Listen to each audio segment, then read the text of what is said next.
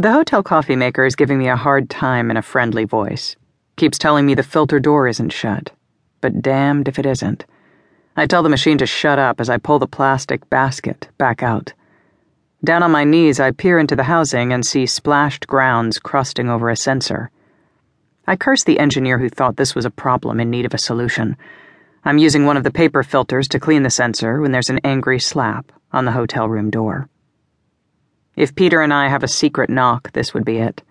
A steady, loud pounding on barred doors amid muffled shouting. I check the clock by the bed. It's six in the morning. He's lucky I'm already up or I'd have to murder him. I tell him to cool his jets while I search for a robe. Peter has seen me naked countless times, but that was years ago. If he still has thoughts about me, I'd like for them to be flab free thoughts. Mostly to heighten his regrets and private frustrations. It's not that we stand a chance of ever getting back together, we know each other too well for that.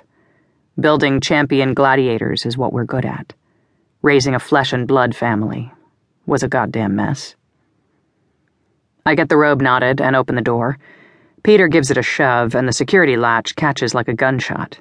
Jesus, I tell him, chill out. We've got a glitch, he tells me through the crack door. He's out of breath like he's been running. I unlatch the lock and get the door open, and Peter shakes his head at me for having used the lock, like I should be as secure sleeping alone in a Detroit hotel as he is. I flash back to those deep sighs he used to give me when I'd call him on my way out of the lab at night so I didn't have to walk to the car alone, back before I had Max to escort me. What glitch? I ask.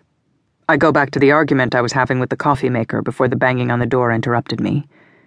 Peter paces, his shirt is stained with sweat, and he smells of strawberry vape and oil. He obviously hasn't slept. Max had a brutal bout yesterday. We knew it would be a challenge, but the finals aren't for another two days.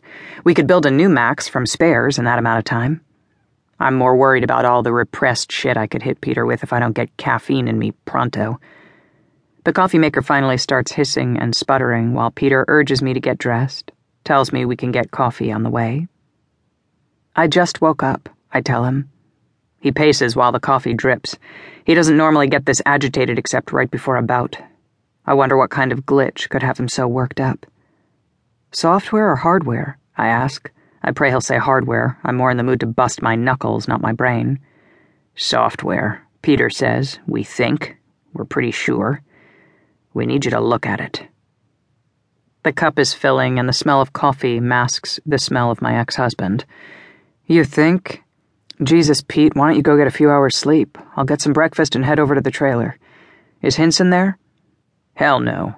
We told the professor everything was fine and sent him home. Me and Greenie have been up all night trying to sort this out. We were going to come get you hours ago.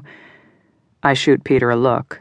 Exactly. I told Greenie about the wrath and said we had to wait at least until the sun came up. He smiles at me. But seriously, Sam, this is some wild shit. I pull the half full styrofoam cup out from under the basket. Coffee continues to drip to the hot plate, where it hisses like a snake. The wrath is what Peter named my mood before eight in the morning. Our marriage might have survived if we'd only had to do afternoons. Wait outside and I'll get dressed, I tell him. A sip of shitty coffee. The little coffee maker warns me about pulling the cup out before the light turns green. I give the machine the finger while Peter closes the door behind him. The smell of his sweat lingers in the air around me for a moment, and then it's gone. An image of our old garage barges into my brain, unannounced. Peter and I are celebrating Max's first untethered bipedal walk. I swear to God, it's as joyous a day as when our Sarah stumbled across the carpet for the first time. Must be the smell of sweat and solder bringing that memory back. Just a glitch. We get them too.